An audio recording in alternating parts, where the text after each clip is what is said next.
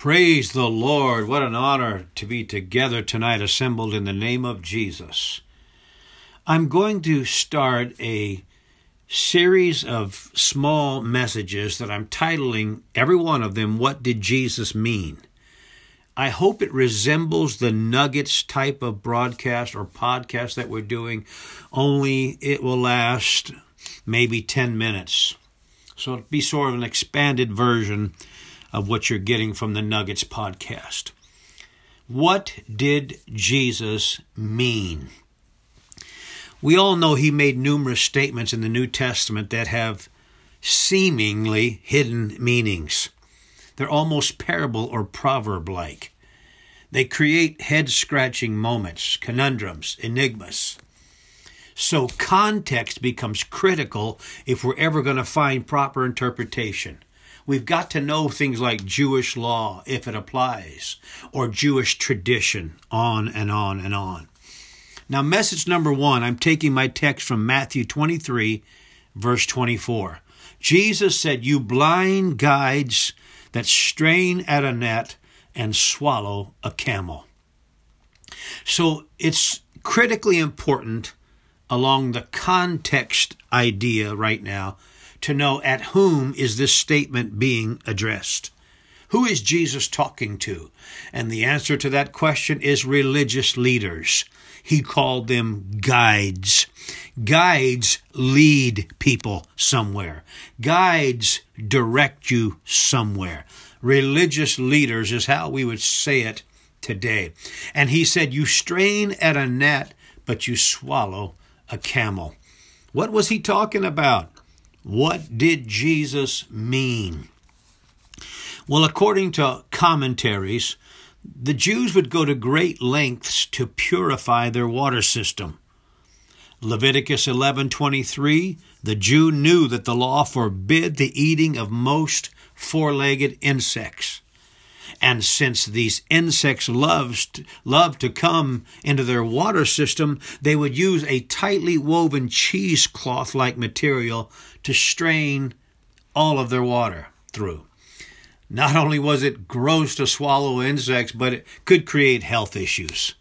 And so Jesus notes their intense efforts, strong, intense efforts to filter out debris from their water. Hence the statement, strain at a net.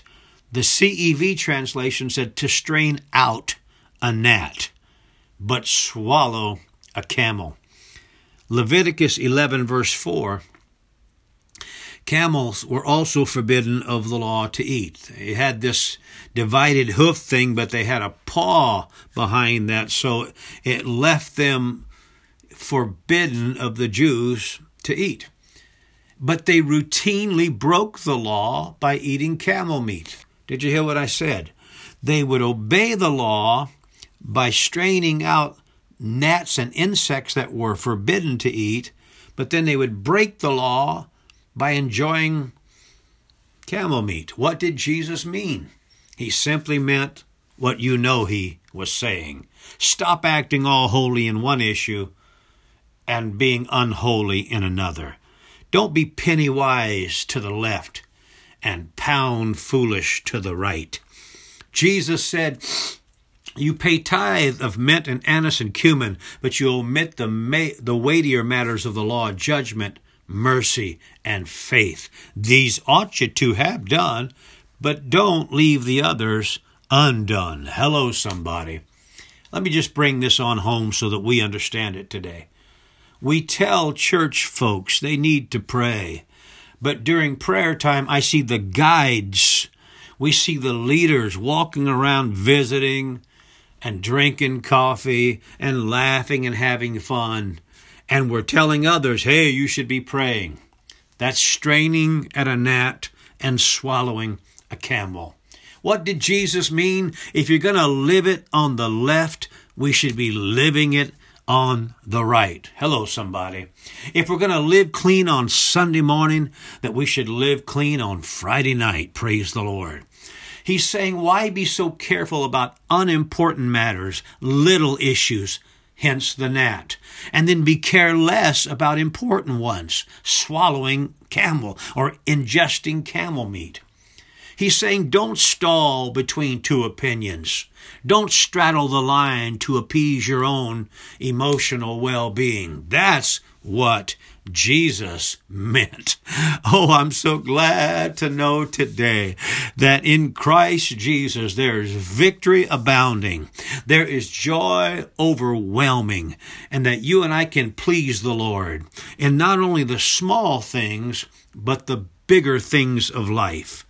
I, I believe it's the will of God that we cover every base, dot every I, cross every T, and do the will of God in all things, not just when we feel like it, but even when we don't feel like it. When we're tired, angry, depressed, lonely, feeling left out, it's still the will of God that we obey His word. Oh, praise the Lord. That's what Jesus meant.